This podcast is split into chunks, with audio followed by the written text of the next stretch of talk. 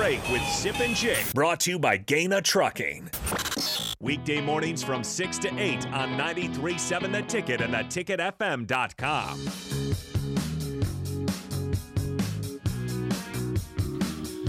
Well, you know, we get long winded sometimes in the show, so we don't have a lot of time for Sean Callahan, but we always do have time for him to get information. So we're now joined by Husker Online Sean Callahan. Sean, good morning. Don't jack around The asking good news of yesterday Nebraska finally has a couple names in the portal two quarterbacks and Logan Smothers, Richard Torres, and receiver, Victor Jones.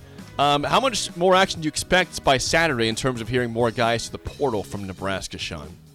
Well, you, you've got to have more. uh, I'm not on a timeline today, so you, you can hold me longer till six. Oh, okay. o'clock okay. Oh, Oh, all right. okay. Oh, we got time. All right. Okay, all right. That's good news, Sean. Thank you. Okay. Um, so you don't have to speed talk with me here like Okay. the Micro Machine commercials from the 1990s. Jake, Okay. But, uh, all right. um, yeah, there's gonna there's gonna be more, um, obviously, because the numbers. You got to be at 85, and they're at 95 today. Okay. Um, you know, I think the better question is how many guys will just stay at Nebraska and, and you know be students, and how many will go in the portal because you can stay and keep your your scholarship package um, just to not play football anymore um, as part of the coaching change rule they have in place, or you can go in the portal like these guys did yesterday. And uh, as you guys probably know, the head coach can um, force these moves because of this rule in, in the NCAA rule book, and, and that's what's going to have to happen now to get down to 85 scholarships. Sean, you spoke in Fremont last night to a group of Husker fans. What's the level? Do do people ask you about this topic a lot? Like, is there is there fans that are concerned about it, or are they just would you describe them as more interested? Um, I would say more interest. I think people have known since January, February. I mean, they, there was a there was a time when they were like at 103 players on scholarship. I Right, mean, that's a lot. like they had an extra recruiting class on top of the entire 85 scholarships that they had to kind of move out. So um, I think it's been well known that this day was going to come.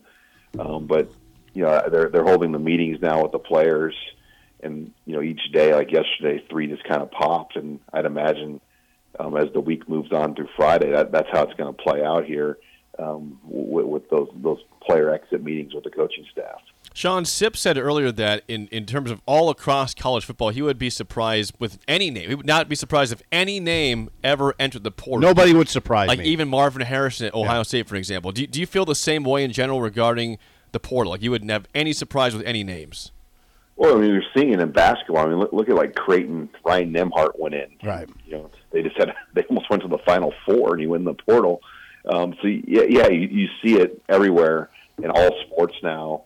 Um, you know, no matter wh- just because it's so much easier uh, to to transfer. And you know, last year I, I think Casey Rogers and you know before that Wan'Dale Robinson and um, you know even Luke McCaffrey uh, at the time.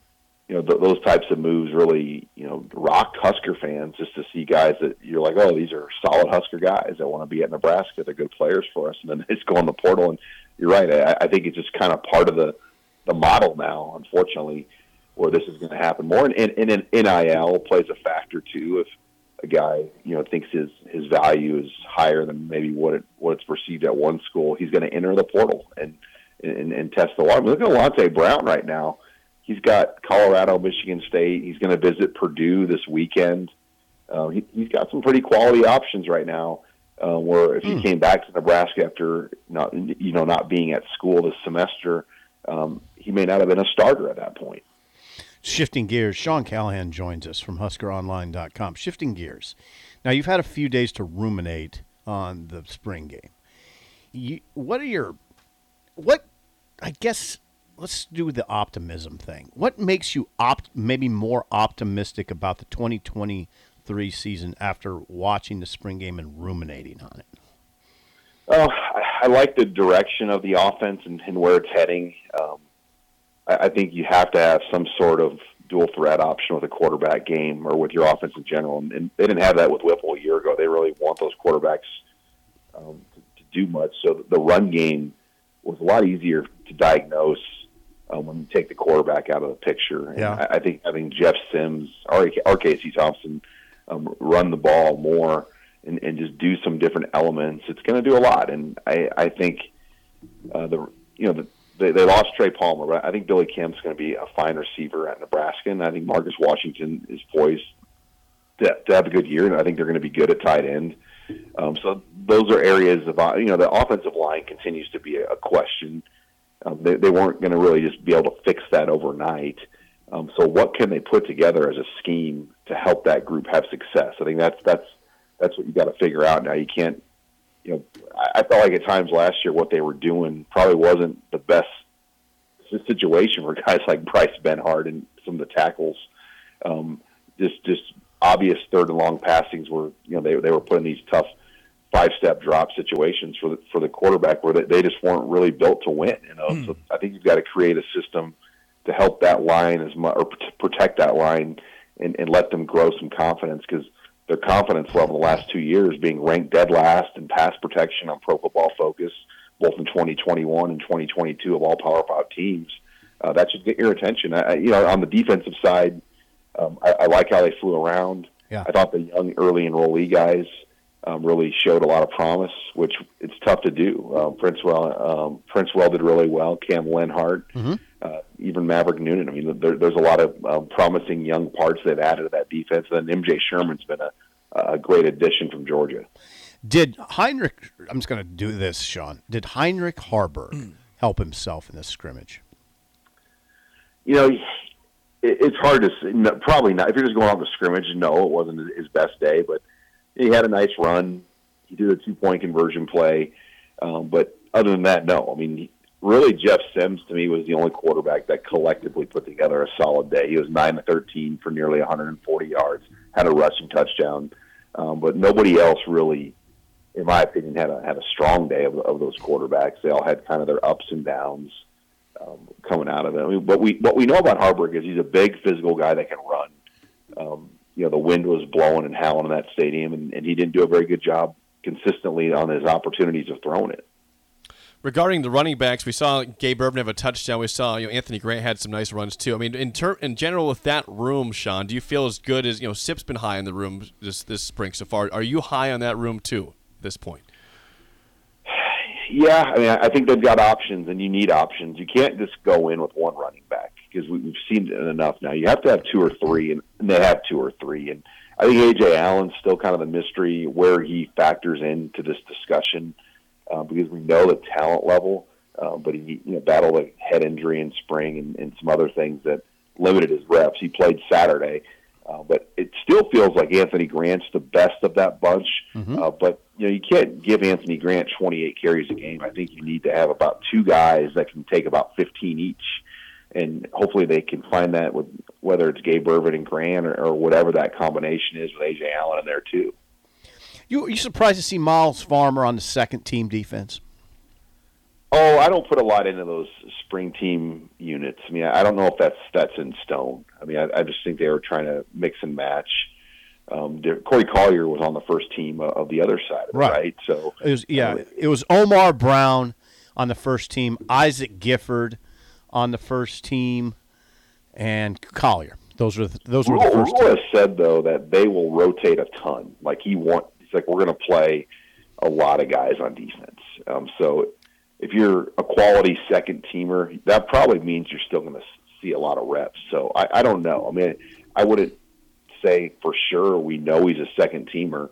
Um, but you know, some guys have had some good springs around him too. So it will be interesting to see how they put that puzzle together because they've got a lot of depth on the back end of that defense. A lot of guys coming back, um, and you know, they're going to rotate in. Uh, sounds like a lot of different bodies. Excuse me for doing this, Sean, but we it's been a topic on our show. Um, Bill brought up the retractable roof idea, and it seemed to get. I know it's odd, but it seemed to strike a chord with a lot of people. Is it now, Sean? I is it is it is it even worth discussing? What what's the price going to be? Is, well, we don't know that. The, the, part worth discussing. We, we we know what it's going to cost to just fix up the south end zone. How much? How much is that? Million dollars. Do you think it'll be five hundred million to fi- to to refurbish that area? Yes. Five hundred million. Two For, two to five hundred is the range, depending okay, well, on what they decide to do. Okay. Okay. All right. Um, according to the numbers on the Board of Regents um, meeting minutes. So when you start adding an extravagant roof and things like that. I mean, I don't even want to take a guess what that would cost.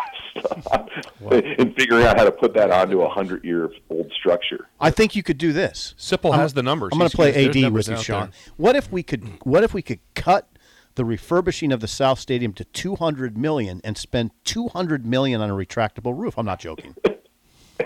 Would it cost more than that? I mean, I Uh-uh, have no, idea. Like, no, I think to, like, I think you could do it for 200 million. Now, to fair that, now I, I got to tell you guys that that that that Denver Post article was eight years ago that I was. prices, prices have changed a little bit in the, eight, the last 80 years. All right, It, would be so high up in the. I mean, the, the the press box levels go se- six or seven stories tall. Right. It's it would be. You're right, Sean. It'd be super. It'd be a super high roof. It'd be massive. Yeah. How, We just how, love how the much idea. labor would go. It would, it would take like three years to probably figure it all out. But it'd be awesome, though. You're probably It'd right, awesome, Sean. Though. We could get some South Omaha guys on monster it, though. monster truck stuff in, in like February. We could get some South Omaha guys on. There's going to be some guys out of a job up there. So we I would enjoy it for the state high school football championship games, just just because I have to work the sidelines for all uh. all six games. yeah, So you could have those that two days alone, I would take the roof. Yeah. Close, yes. Yeah, Keep you'll it warm in contribute to the fund. That's right. We'll help. Sean will help out. Sean, always good stuff. Thanks for the time. We'll chat with you again next week. Thanks, guys. Sean Callahan, Husker Online. Seven Online. years ago. Great journalism. Great job. Well, here's what's going on, Bill. I can I can inform I can teach you a lot, and if you'd let Yes, me. I would like to. Yes. What newspapers are doing now and their websites are they're updating stuff and they're putting recent dates on on articles. So it's you got to be really Isn't that illegal? No, no, you got to be really It's careful. tricky is what that is. Yeah, it's tricky. You got to be careful. Tricky. I was. tricky, tricky, tricky. What's up, playa? When we come back, Yeah, what we gotta do when we come song of the day, and we have we have a lot of mailbag questions today. Do we? we? Actually, we actually do. All right, let's go, let's so go. Let's get to that next on early break in the ticket.